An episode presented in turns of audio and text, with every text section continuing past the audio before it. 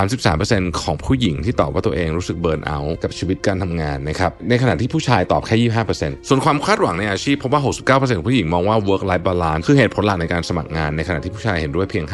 58%และผู้หญิงที่เลือกงานที่ตัวเองถนัดที่สุดอยู่ในตรา 62%ตัวเลขทั้งหมดนี้เนี่ยสูงกว่าผู้ชายหมดเลยนะครับจากผลสำรวจจะเห็นได้ชัดว่าตราส่วนของผู้หญิงที่คาดหวังในเรื่องคุณค่าของตัวเองต่อผลงาน ความสุขของ work life balance คุณภาพชีวิตที่ดี แล้วก็เรื่องเวลาส่วนตัวเนี่ยสูงกว่าผู้ชายนะครับ เรื่องนี้ไม่ใช่เรื่องเล็กๆนะผมมอง เพราะว่ามันเริ่มเป็นเทรนด์ถ้าใครติดตามเรื่องนี้ในสาย HR เนี่ยก็จะเริ่มเห็นว่าเทรนด์นี้มันเริ่มเข้มข้นมากขึ้นเรื่อยๆ คือถ้าเป็นคนยุคผมก็ฟังแบบโหหรอมันจะดีเหรออะไรเงี้ยนะครับแต่ว่าคือมันจะดีไม่ดีไม่ใช่ประเด็นสำคัญประเด็นสำคัญคือเราเห็นว่ามันเปลี่ยนไปหรือเปล่า เพราะถ้าเกิดว่าเราเห็นว่ามันเปลี่ยนไปจริงๆเนี่ยเราก็ต้องเข้าใจว่านี่ก็คือโลกใหม่จริง ๆ Mission to the Moon Continue with your mission Mission to the Moon brought to you by Sunday Insurtech ประกันที่ผมเลือกใช้ Smart Insurance Bond Simple ประกันสุขภาพและประกันรถยนต์ยุคใหม่ ที่มาพร้อมกับเทคโนโลยี และการตัดสิ่งที่ไม่จำเป็นออก เคลมง่ายในราคาที่ใช่ แต่ยังให้ความคุ้มครองที่ดียิ่งขึ้น ด้วยประกันที่ออกแบบมาด้วยใจ แล้วคุณจะลืมประสบการณ์ประกันภัยแบบเดิมๆสนใจซื้อประกันสุขภาพและประกันรถยนต์ซันเดย์ รับส่วนลด 10%เพียงใส่โค้ด mission to the moon ที่หน้าชำระเงินบนเว็บไซต์ easysunday.com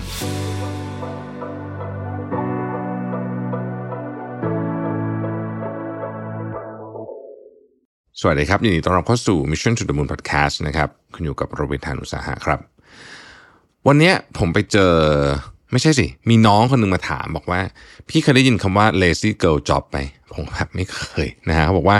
มันเป็นเทรนด์ใหม่นะฮะที่เกิดขึ้นในคนเจนซีอะไรแบบเนี้ยแล้วก็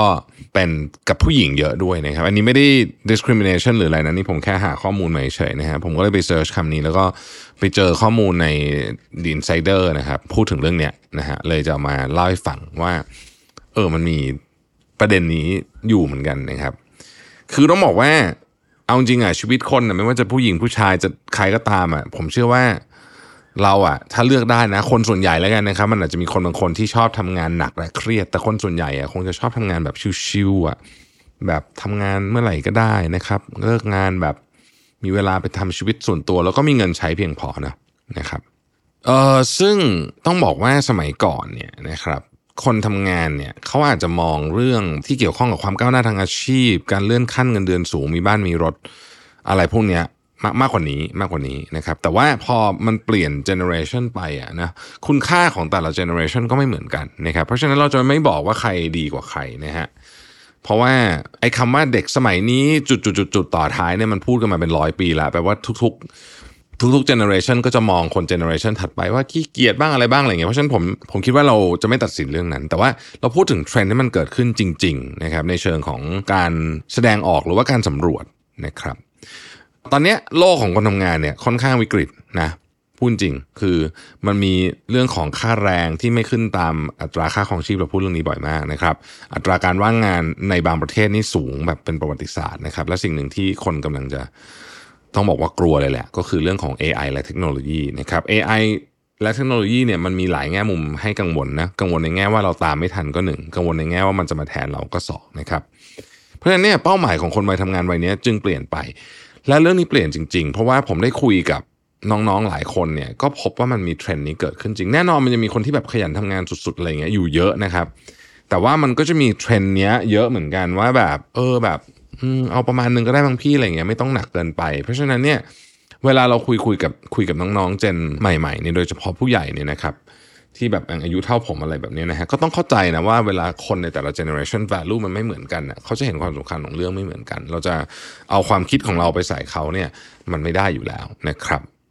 เพราะฉะนั้นเนี่ยคนในวัยยุคปัจจุบันเนี่ยก็ใช้ความสำคัญกับเป้าหมายเรื่องคุณภาพชีวิตความยืดหยุ่นแล้วก็เรื่องความสุขมากยิ่งขึ้นนะครับเทรนการทำงานในยุคนี้นะครับก็เขาก็ต้องมองนะเรื่องของคุณภาพชีวิต เรื่องของความสุขเรื่องของการใช้เวลาว่างการพักผ่อนพวกนี้นะครับ แล้วก็คาดหวังนะว่าองค์กรจะเป็นแหล่งการเรียนรู้เพื่อการเปลี่ยนแปลงที่ดีขึ้นในอนาคต มากกว่าจะทำงานแบบถวายหัวถวายชีวิตให้กับองค์กรนะครับในยุคนี้จะมีเทรนด์การทำงานที่ทำน้อยไม่เครียดไม่กดดันตัวเอง แต่ได้ค่าตอบแทน พอเหมาะพอสมละกัน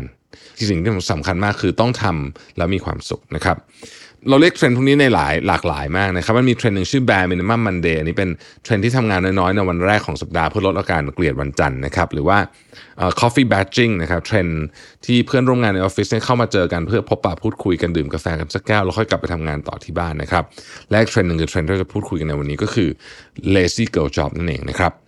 เทรนด์อาชีพของสาวขี้เกียจผมแปลงอย่างนี้ได้ไหมก็อาจจะได้นะ lazy girl job เนี่ยเรียกว่าเป็นความใฝ่ฝันของใครหลายคนเลยนะฮะโดยเฉพาะกลุ่ม Gen Z บางคนนะครับซึ่งก็คืองานที่เราวางตารางไว้ในแต่ละวันได้เอง มีเวลาออกกำลังกายก่อนเริ่มทำงานนะครับมีเวลากินข้าวดีๆทำงานจากที่ไหนก็ได้ สามารถตกแต่งห้องทำงานให้มีต้นไม้มีอากาศบริสุทธิ์มีแสงส่องถึง แล้วก็สามารถดื่มกาแฟได้เมื่อไหร่ก็ได้ตอนไหนก็ได้มีเวลาว่างก็ออกไปวิ่งกินข้าวนอกบ้าน สังสรรค์ดื่มไวน์กับเพื่อนหลังเรื่องงานด้วยนะครับ แม้ว่าฟังดูแล้วบางคนจะแบบหืม มันจะได้เหรอเนี่ยนะครับ แต่ว่าเทรนด์นี้ไม่ได้เกิดขึ้นเพราะความขี้เกียจนะนะฮะ แต่มันมีเรื่องที่น่าสนใจเบื้องหลังจากนั้นอีกนะครับ กระแส lazy girl job เนี่ยเริ่มเป็นที่พูดถึงนะครับแล้วก็แพร่หลายมากขึ้นนะครับ เมื่อ Gabrielle Judge โพสต์คลิปวิดีโอของเธอใน TikTok เธอพูดถึงงานที่เธอสามารถทำที่ไหนก็ได้เป็นงานสบายๆ ไม่เครียดและได้ผลตอบแทนค่อนข้างดีนะครับ คนทั่วไปก็อาจจะคิดว่าเฮ้ยงานแบบนี้มันมีด้วยเหรอหรือว่ามันเป็นอะไรแบบสร้างภาพของแบบอินฟลูเอนเซอร์ใน TikTok หรือเปล่านะครับ ตัวของจัดเนี่ยเขาก็เลยแนะนำว่าเราสามารถเลือกงานหรือตำแหน่งที่เราพอมีพื้นฐาน เลือกตำแหน่งเบาๆ ที่ไม่ต้องใช้ความชำนาญ ไม่ต้องใช้พลังงาน หรือไม่จำเป็นต้องอุทิศทั้งวันทั้งคืนในการทำชิ้นงานนั้นนะครับเช่นตำแหน่งที่ไม่ได้เกี่ยวข้องกับเทคโนโลยีในบริษัทเทคโนโลยีสักแห่งหนึ่ง หรือทำงานฝ่ายดูแลลูกค้าที่ บริษัทจะถามให้ที่เรียกว่า account manager เนี่ยโดยเราไม่ต้องวิ่งหาลูกค้าเองนะครับ โดยจัดบอกว่าตัวเธอเนี่ยไม่ได้ต้องการให้คนยุคนี้ เห็นงานหรือองค์กรสำคัญกว่าความสุขและชีวิตที่ดี ยิ่งไปกว่านั้นการออกจากบ้านเพื่อเดินทางทำงานในแต่ละวันนั้นสร้างความเครียดให้กับเรามาก ๆ พอๆกับภาระงานในวันเลยนะครับและเทรนนี้ยังสร้างประโยชน์ให้กับพนักงานหญิงอีกด้วย เพราะเมื่อเราไม่จำเป็นต้องเข้าออฟฟิศทุกวัน ไม่มีงานเร่งด่วน ไม่มีงานแทรกและไม่เครียด ก็จะดีต่อ พนักงานที่กำลังตั้งครรภ์หรือพนักงานที่เป็นคุณแม่ลูกอ่อนที่ต้องเลี้ยงลูกไปด้วยทำงานไปด้วยนะครับในมุมมองของจัดเนี่ยเธอบอกว่าเวลาและความสุขของเราสำคัญที่สุด และหากเทียบกับสภาวะที่คนทำงานจำนวนมากเบิร์นเอาตั้งแต่อายุยังน้อยจะเห็นได้ว่า lazy girl job ก็เป็นอีกแนวโน้มหนึ่งที่มีนัยยะเหมือนกันที่ต้องพูดถึงในยุคการทำงานยุคนี้นะครับ ถ้าเราไปดูคลิปวิดีโอของ Judge ที่มียอดวิวมากกว่า 35 ล้านวิว แล้วคอมเมนต์ส่วนใหญ่ไปในแนวทางเดียวกันว่าเทรนด์การทำงานนี้น่าสนใจแฮะนะครับยิ่งทำให้เห็นว่าเป้าหมายของคนทำงานรุ่นใหม่เนี่ยนะครับต้องการชีวิตที่ออกแบบได้ และต้องการความสุขนะครับมากกว่าโหมตั้งใจเพื่อความก้าวหน้าขององค์กรในแบบในอดีตที่ผ่านมานะครับสาเหตุของเทรนด์การทำงานแบบ lazy girl เนี่ย เกิดขึ้นจากที่หลาย ๆ บริษัทเริ่มยกเลิก remote working นะครับพนักงานต้องกลับไปทำงานที่ออฟฟิศแบบตามเดิมนะฮะทำให้พวกเขาเผชิญความเหนื่อยล้าจากการปรับตัวการเดินทางนะครับแล้วก็เวลารถติดอะไรแบบนี้เนี่ยนะฮะราคาครองชีพก็สูงขึ้น เมื่อสุดท้ายเหนื่อยเกินจะทนต่อพนักงานหลายคนก็เลยเลือกที่จะลาออกและมองหาองค์กรที่สามารถตอบสนองเป้าหมายของความสุขของพวกเขาได้ อีกสาเหตุหนึ่งคือช่วงอายุนะฮะ ส่วนมากคนที่มองหางานแบบ lazy girl จะเป็น Gen Z อายุประมาณ 18 ถึง 25 แล้วก็ Gen Y บางส่วนที่จะเผชิญความยากลำบากในการทำงาน ตั้งแต่ถูกเลิกจ้าง อย่างไม่เป็นธรรมในช่วงวิกฤตที่ผ่านมานะครับ รวมถึงเด็กจบใหม่ที่หางานได้ยากยิ่งกว่างมเข็มในมหาสมุทรซะอีกทำให้คนกลุ่มนี้เลือกชีวิตส่วนตัวเป็นสิ่งสำคัญกว่าการทำงานให้กับองค์กรอย่างพักดี และอีกสาเหตุหนึ่งที่มีอิทธิพลกับแนวคิด แบบ lazy girl คือเพศนะฮะจากผลสำรวจที่เผยแพร่ในเดือนตุลาคมที่ผ่านมากาลอบได้สำรวจความพึงพอใจในอาชีพนะครับในช่วงปี 2022ถึง2023 ของคนทำงานอายุเกิน 18 ปีจำนวน 18,000 คนนะครับ พบว่า 33%ของผู้หญิงที่ตอบว่าตัวเองรู้สึกเบิร์นเอา กับชีวิตการทำงานนะครับ ในขณะที่ผู้ชายตอบแค่ 25%คือผู้หญิงมีความรู้สึกในการเบิร์นเอามากกว่า ส่วนความคาดหวังในอาชีพพบว่า 69%ของผู้หญิงมองว่า work life balance คุณภาพชีวิต คือเหตุผลหลักในการสมัครงาน ในขณะที่ผู้ชายเห็นด้วยเพียง 58%ของผู้ตอบแบบสอบถามนะครับ นอกจากนี้ผู้หญิงยังมองว่าความมั่นคงทางสายอาชีพมีผลต่อการเลือกงานในอัตรา 58%นะครับและผู้หญิงที่เลือกงานที่ตัวเองถนัดที่สุด อยู่ในตรา 62%ตัวเลขทั้งหมดนี้เนี่ยสูงกว่าผู้ชายหมดเลยนะครับ จากผลสำรวจจะเห็นได้ชัดว่าตราส่วนของผู้หญิงที่คาดหวัง ในเรื่องคุณค่าของตัวเองต่อผลงาน ความสุขของ work life balance คุณภาพชีวิตที่ดี แล้วก็เรื่องเวลาส่วนตัวเนี่ยสูงกว่าผู้ชายนะครับ เมื่อต้องทำงานในบริษัทที่ไม่ตรงกับความต้องการเจอภาระงานที่กระทบกับชีวิตส่วนตัว องค์กรที่เพิ่มความเครียดสร้างความกดดันให้กับพวกเธอเนี่ยก็จะทำให้อัตราส่วนของการ burnout สูงกว่าผู้ชายนั่นเองนะครับ ทีนี้สิ่งที่จะขับเคลื่อนองค์กรได้ต่อไปนะครับ เรื่องนี้ไม่ใช่เรื่องเล็กๆนะผมมอง เพราะว่ามันเริ่มเป็นเทรนด์ถ้าใครติดตามเรื่องนี้ในสาย HR เนี่ยก็จะเริ่มเห็นว่าเทรนด์นี้มันเริ่มเข้มข้นมากขึ้นเรื่อยๆ เพราะฉะนั้นแปลว่าถ้าเกิดว่าเราช่างมันไม่สนใจเราก็จะอยู่แบบนี้เดิมของเราในฐานะองค์กรเนี่ยนะครับในอนาคตเราจะหาคนดีๆทำงานไม่ได้ ดังนั้นเนี่ยถ้าเกิดพูดถึง lazy girl job เนี่ยนะครับเราก็ต้องบอกว่า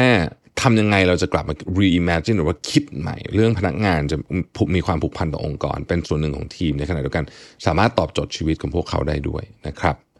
ถ้าเกิดว่าพนักงานรู้สึกไม่ค่อยมีความสัมพันธ์แนบแนบแน่นกับองค์กร จะเป็นเหตุให้ประสิทธิภาพการทำงานลดลงส่งผลให้เกิดความเครียดนะครับ มันก็วนเป็นวงจรอุบาทนั่นเอง ดังนั้นองค์กรจึงต้องประคับประคองให้ความต้องการของพนักงานสอดคล้องกับเป้าหมายขององค์กรให้ได้ เพราะบางทีโลกมันเปลี่ยนไป เราจะหวังว่าทุกคนจะคิดเหมือน อันนี้ผมพูดกับผู้บริหารนะ จะคิดเหมือนเราในอดีตแบบนี้ก็คงจะไม่ได้นะครับมันก็อาจจะมีหลายอย่างที่ทำได้นะครับ เช่น flexible hour หรือว่า work life balance as a culture นะ อันนี้ก็จะเป็นค่านิยมที่องค์กรทำได้นะครับ จ้างพนักงานโดยยึดทักษะและความสามารถของพนักงานเป็นหลักก็ได้ ลงทุนในการพัฒนาทักษะนะครับ ให้พนักงานได้เติบโตและทำงานได้อย่างมีประสิทธิภาพ ผลักดันให้ผู้หญิงมีอิสรภาพมากขึ้นนะครับเพิ่มสวัสดิการแก่พนักงานหญิงเช่นวันลาคลอดวันลาเลี้ยงดูบุตร หรือวันลาในช่วงที่มีประจำเดือนเป็นต้นนะครับ เรียกได้ว่านี่คือภาพสะท้อนการทำงานที่น่าสนใจนะ เพราะว่ามันเป็นแนวคิดของคนยุคใหม่จริง ๆ นะครับ คือคนยุคใหม่เนี่ยเขาเชื่อเรื่องที่ดีต่อใจดีต่อสุขภาพ แล้วก็มีเวลาให้เราได้ใช้ชีวิตกับเรื่องที่สำคัญกว่าการทำงานนะครับ คือการทำงานแบบอุทิศชีวิตเนี่ยคนยุคใหม่เนี่ยเขาอาจจะมองว่ามันเป็นเรื่องที่ไม่ถูกต้องอีกต่อไปละนะครับ แม้กระทั่งงานเสริมนะฮะงานเสริมเนี่ยคนยุคนี้ก็บอกว่างานเสริมเนี่ยมันไม่ได้อยากทำเพราะว่าจำเป็นจะต้องทำเพราะรายได้ไม่พอละแต่อยากทำเพราะว่ามันเป็นความชื่นชอบและสร้างคุณค่าให้กับตัวเองนะครับ ซึ่งเทรนด์ใหม่นี้เนี่ยผู้ประกอบการหลายคนฟังแล้วก็จะแบบ คือถ้าเป็นคนยุคผมฟังใช่แบบโหเหรอมันจะดีเหรออะไรอย่างเงี้ยนะครับ แต่ว่าคือมันจะดีไม่ดีไม่ใช่ประเด็นสำคัญประเด็นสำคัญคือเราเห็นว่ามันเปลี่ยนไปหรือเปล่า เพราะถ้าเกิดว่าเราเห็นว่ามันเปลี่ยนไปจริง ๆ เนี่ยนะเราก็ต้องเข้าใจว่านี่ก็คือโลกใหม่จริง ๆ แล้วเมื่อมันเป็นโลกใหม่เราจะทำตามแบบเดิมนะฮะเราก็อาจจะหาคนทำงานไม่ได้นะครับ คนทำงานไม่ได้ องค์กรมันก็ขับเคลื่อนไม่ได้นั่นเองขอบคุณที่ติดตาม Mission to the Moon นะครับ สวัสดีครับ สมัครสมาชิก Mission Club YouTube Membership นะครับ ราคาเริ่มต้นเพียง 50 บาท มีสิทธิพิเศษมากมาย เฉพาะสมาชิกเท่านั้น กดสมัครอ่านรายละเอียดได้ใต้คลิปเลยนะครับ ขอบคุณครับ Mission to the Moon Continue with your mission Mission to the Moon Presented by Sunday Insurtech ประกันที่ผมเลือกใช้ Smart Insurance Bond Simple ประกันสุขภาพ และประกันรถยนต์ยุคใหม่ ที่มาพร้อมกับเทคโนโลยี และการตัดสิ่งที่ไม่จำเป็นออก เคลมง่ายในราคาที่ใช่ แต่ยังให้ความคุ้มครองที่ดียิ่งขึ้น ด้วยประกันที่ออกแบบมาด้วยใจ และคุณจะลืมประสบการณ์ประกันภัยแบบเดิมๆสนใจซื้อประกันสุขภาพและประกันรถยนต์ซันเดย์รับส่วนลด 10%เพียงใส่โค้ด mission to the moon ที่หน้าชำระเงินบนเว็บไซต์ easysunday.com